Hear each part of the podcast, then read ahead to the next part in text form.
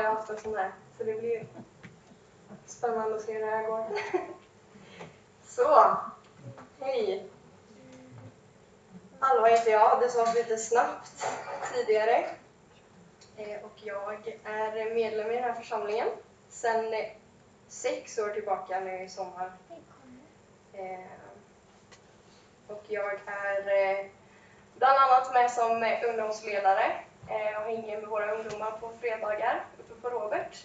Eh, och så står jag här framme ibland och leder lovsång under gudstjänsterna.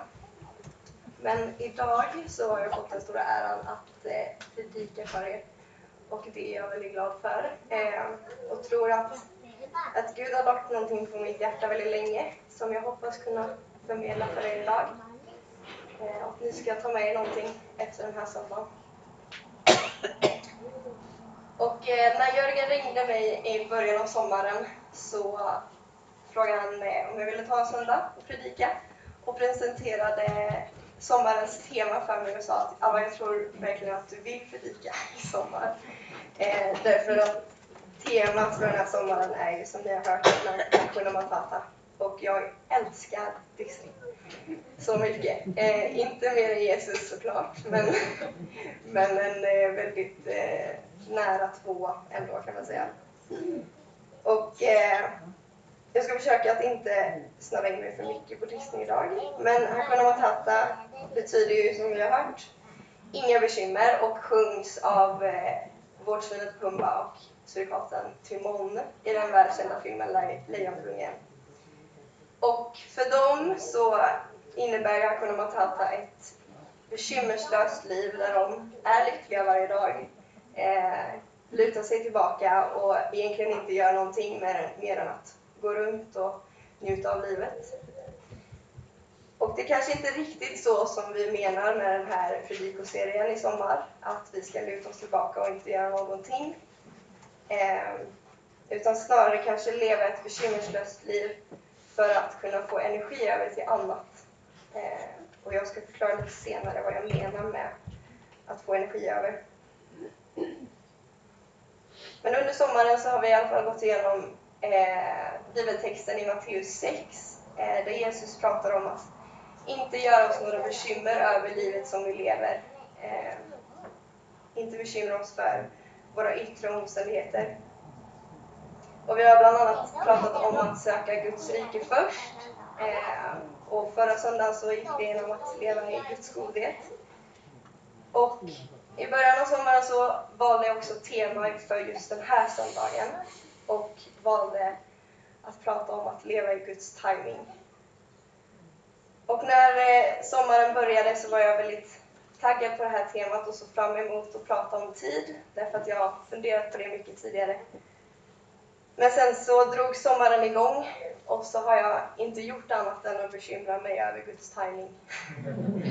Bekymrat mig över att, att tiden går för fort och att det rinner iväg och att jag inte riktigt får grepp om den. Och att det helt enkelt går för snabbt. Så jag har verkligen fått leva igenom min predikan och påminna mig själv om att eh, stanna upp, sluta oroa mig för tiden som passerar. Eh, försöka leva i det som är nu och lämna resten till Gud. Och eh, det har inte varit enkelt. Men samtidigt så finns det inget enklare eh, och inget bättre än att göra så. Så vi ska börja med att läsa den här texten i Matteus 6. Eh, vi har läst den alla andra söndagar och jag tycker vi ska göra det även nu. Eh, så Matteus 6, eh, vers 24 till 34. Och har du en bibel så får du jättegärna följa med mig, annars kommer det precis dyka upp här bakom mig. Ingen kan tjäna två herrar. Antingen kommer han att hata den ena och älska den andra, eller hålla fast vid den ena och förakta den andra. Ni kan inte tjäna både Gud och mammon. Därför säger jag er, bekymra er inte för ert liv, vad ni ska äta eller dricka, eller för er kropp, vad ni ska klä er med. Är inte livet mer än maten och kroppen mer än kläderna? Se på himlens fåglar, de sår inte, De skördar inte och samlar inte lador. Och ändå föder er himmelske fader. Är inte ni mycket mer värda än dem?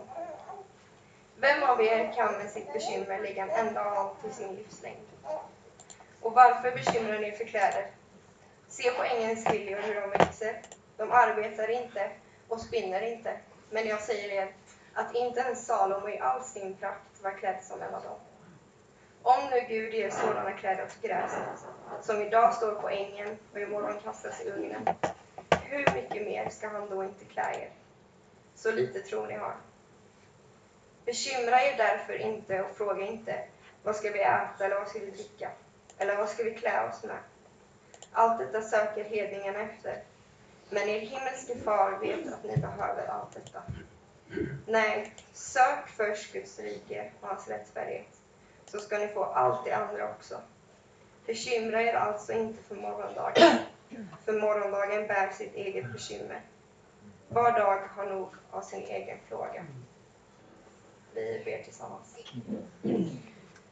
Herre, jag ber att du ska komma nära nu den här gudstjänststunden, Herre. Jag ber att du ska styra min tunga och att du ska vara våra öron, Herre. Att vi ska få lyssna till ditt ord och höra dig tala idag.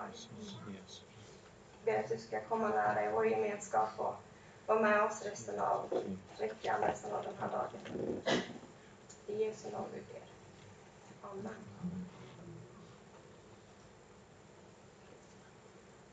Tid är väldigt intressant och som jag sa, något som jag har tänkt på mycket även innan den här eh, frågan om att predika i sommar och innan jag var det här temat. Och jag kan sitta och tänka på tid i, i flera timmar och då kan mina tankar låta så här. Vad är tid? Vem är det som bestämmer tiden? Varför har jag aldrig tillräckligt med tid? När tid är egentligen ingenting som man har utan befinner sig i. Varför är tid lika med pengar? Vad ska jag göra med den tiden som jag har fått på jorden? För vem vet hur lång den blir? Tänk om den blir för kort? Har jag då hunnit med allting som jag vill uppleva? Kommer jag någonsin känna att tiden räcker till? Eller kommer den att fortsätta rinna ur mina fingrar? Och mitt i mitt grubblande och alla mina tankar så säger Jesus, bekymra dig inte för morgondagen. Och det är lättare sagt än gjort. Om man kollar upp betydelsen av tid så står det att tid är en grundläggande dimension i vår tillvaro som gör att vi kan beskriva händelser i vad som skett, vad som sker och vad som kommer senare. Det finns mycket kring tron och kunskapen om Gud som jag tänker att vi inte kan eller ska veta. Men jag tror att Gud skapade tiden för att vi skulle kunna ha koll på lite saker. Ett sätt att eh, bjuda in oss i hans skapelse och i hans plan. Till exempel ha koll på när dagen börjar och natten slutar. Eller när det är dags för oss att jobba och när det är dags för oss att vila. Eller när människor föds och när människor dör. Gud skapade tiden redan i begynnelsen när han kallar det ena för dag och det andra för natt. Och där någonstans så börjar någon slags dygnsrytm som vi känner till det idag. Och eftersom Gud skapar tiden så måste det också innebära att han är utanför den på något sätt. Att han inte är beroende av den och att han styr över den. Men man kan säga att vi och Gud har lite olika uppfattning om tid i sättet som Jesus pratar på. Och vi kan till exempel läsa i Uppenbarelseboken 22.20. Han som betygar detta säger Ja, jag kommer snart. Och min uppfattning av snart är eh, helst inom någon timme eller kanske imorgon eller inom en vecka som senast. Men för Jesus så verkar snart också kunna innebära inom 2000 år eller kanske till och med längre. Och vi kan också läsa i Andra Petrusbrevet 3 och 8. Eh, kommer den ut? Ja. Men en sak får ni inte glömma, mina älskare. Oj, har det inte kommit? Jo, och nu tycker jag inte. För För Herren är en dag som tusen år och tusen år som en dag. Så vi förstår att vi har lite olika tidsuppfattning. Och eftersom vi tänker lite olika kring tiden så kan det ibland upplevas som att det krockar för oss. Eh, därför att någonting som jag tänker ska hända idag kanske Gud tänker ska hända om en vecka eller en månad eller inom några år. Och det är det som är Guds timing. Och ibland kan det vara frustrerande att saker och ting inte händer när vi vill det, utan när han vill det.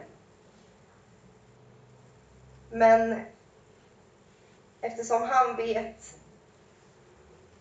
vad vi kommer att göra i framtiden, våra val, och eh, han står utanför tiden och ser våra liv som på en liten linje, så vet han också vad som är bäst. Och därför så säger han att vi inte behöver bekymra oss, utan lita på att hans timing stämmer. Men att bekymra sig, det är jag bra på. Och jag tror att vi är bra på det.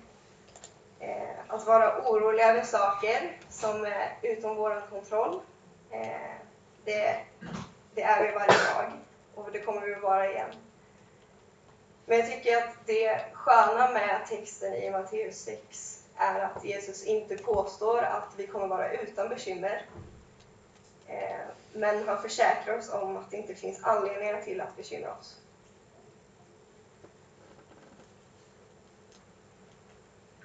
Står ju i, i vers 32 där i kapitel 6 som vi läste att vår himmelske far vet vad vi behöver. Han vet att vi behöver allt detta. Och egentligen så leder hela texten upp till de här sista verserna när Jesus pratar om att han eh, föder fåglarna och han kommer göra detsamma för oss. Eller hur han klär liljorna och kommer göra det även för oss. Och så säger Jesus att på grund av allt detta, på grund av att jag har hand om era yttre omständigheter så behöver ni inte bekymra er. Men att inte bekymra sig är inte enkelt ändå. Även om någon säger det till en.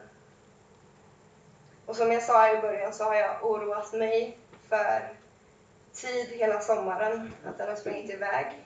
Och jag kommer nog göra det igen, kanske imorgon eller i eftermiddag. Men som jag ser det så har jag också vuxit i min tro den här sommaren. Eh, därför att mitt i den här oron så har Gud fått visa att han har kontrollen om och om igen. Och visa att saker och ting händer under rätt tid. Och han förser mig det som jag behöver. Och människans längtan, min längtan, är att ständigt växa i tro, att komma närmare Gud och lära mig mer om honom och mig själv genom livet. Och sättet som jag gör det på är genom att lägga saker i hans händer och tro att han kommer att gripa in. Och sen få se när han gör det. För han kommer att göra det. Att leva utifrån min övertygelse att han håller mitt liv i sin hand. För jag tänker att min uppgift är att fokusera på min inre resa. Att växa närmare Gud och det jaget som han har skapat mig till. Och sen berätta för andra om möjligheten att ha en personlig relation med Gud. Precis som det står i texten att sök först Guds rike och hans rättfärdighet så ska ni få allt det andra också. Men det som oftast kommer i vägen då är allt det andra. Som vi tänker att, att vår uppgift är att hålla koll på. Till exempel då som Jesus säger, eh, mat eller kläder. Det kan också vara arbete och boende, relationer. Allt det lägger vi energi på istället för att ha tid med Gud, istället för att växa i tron och leva i hans vilja. Men om vi gör som Jesus säger och sluta bekymra oss för våra yttre faktorer och lämna det till honom så kommer han att förse oss med det som vi behöver. Och då får vi, som jag sa i början, energi över till att växa i tron, att växa i relationen till Gud och att vårda vår inre människa. För när vi slutar lägga energi på saker som vi inte kan förändra så får vi energi över till att förändra det vi kan. Och det kan man läsa i, i den kända sinnesrobönen. Ge mig sinnesro att acceptera det jag inte kan förändra. Mod att förändra det jag kan och förstånd att inse skillnaden. Men då återstår den stora frågan. Tar Gud verkligen hand om mina yttre omständigheter? Och jag ska ge dig ett väldigt enkelt svar. Och det är ja. Det gör han. Varför? Därför att han har sagt det. Och han står fast vid sitt ord. Men vi kan aldrig helt, enkelt, helt säkert veta om han kommer att göra det. Om vi inte vågar testa. Och det är det som är att tro. Så det är inte enkelt att inte bekymra sig. Och samtidigt så finns det egentligen ingenting enklare. Bekymra er alltså inte för morgondagen, för morgondagen bär sitt eget bekymmer. Jag får många gånger höra av eh, vänner och familj och utomstående personer, alla det är ingen fara. Du behöver inte oroa dig för det. Släpp det, det löser sig säkert. Och vi gör ju ofta så, vi uppmuntra varandra att, eh, att stanna upp och, och luta oss tillbaka och, och sluta oroa oss. Och när vi gör det så är det ofta som amen, att hjälpa personen att tänka på annat. Även om vi egentligen inte vet om saker och ting kommer att bli bättre eller om saker och ting kommer att lösa sig. Men när vi läser de här orden i vår bibel, som vi tror är Guds ord, så är det inte vem som helst som säger de här orden. Det är inte någon av lärjungarna. Det är inte, no inte Timon eller Pumba som säger inga bekymmer. Och det är inte dina vänner i din familj, utan det är Jesus. Det är Jesus som säger att vi inte behöver bekymra oss för våra yttre omständigheter och inte bry oss om vår morgondag. Och det kan vi veta därför att eh, Matteus kapitel 5, 6 och 7 in, eh, ingår i Jesus bergspredikan. Vi kan läsa i Matteus 5, 1-2. När Jesus såg folkskarorna gick han upp på berget, satte sig ner och hans lärjungar kom fram till honom. Då började han tala och undervisa dem. Så vi kan veta att det är Jesus som säger de här orden som står i kapitel 6 som vi läste. Det är Gud i person som säger att det inte finns någonting att bekymra sig för. Han som är A och O, början och slutet. Han som skapade hela jorden, skapade dig och mig. Han som kom ner till oss, dog för våra synder och uppstod igen. Han som kommer snart.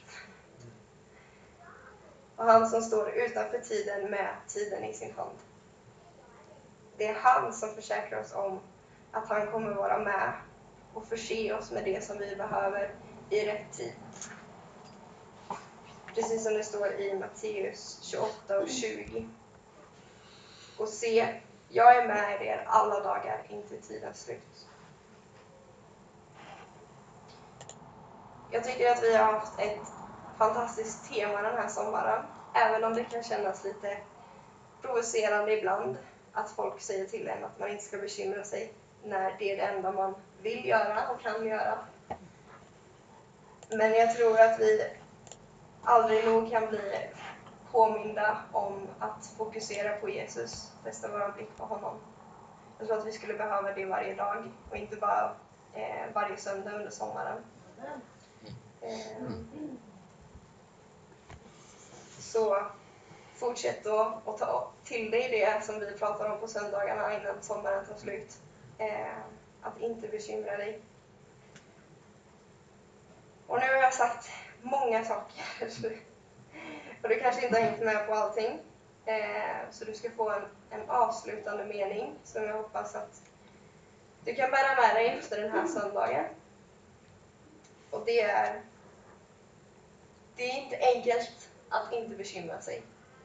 Men samtidigt så finns det egentligen ingenting enklare.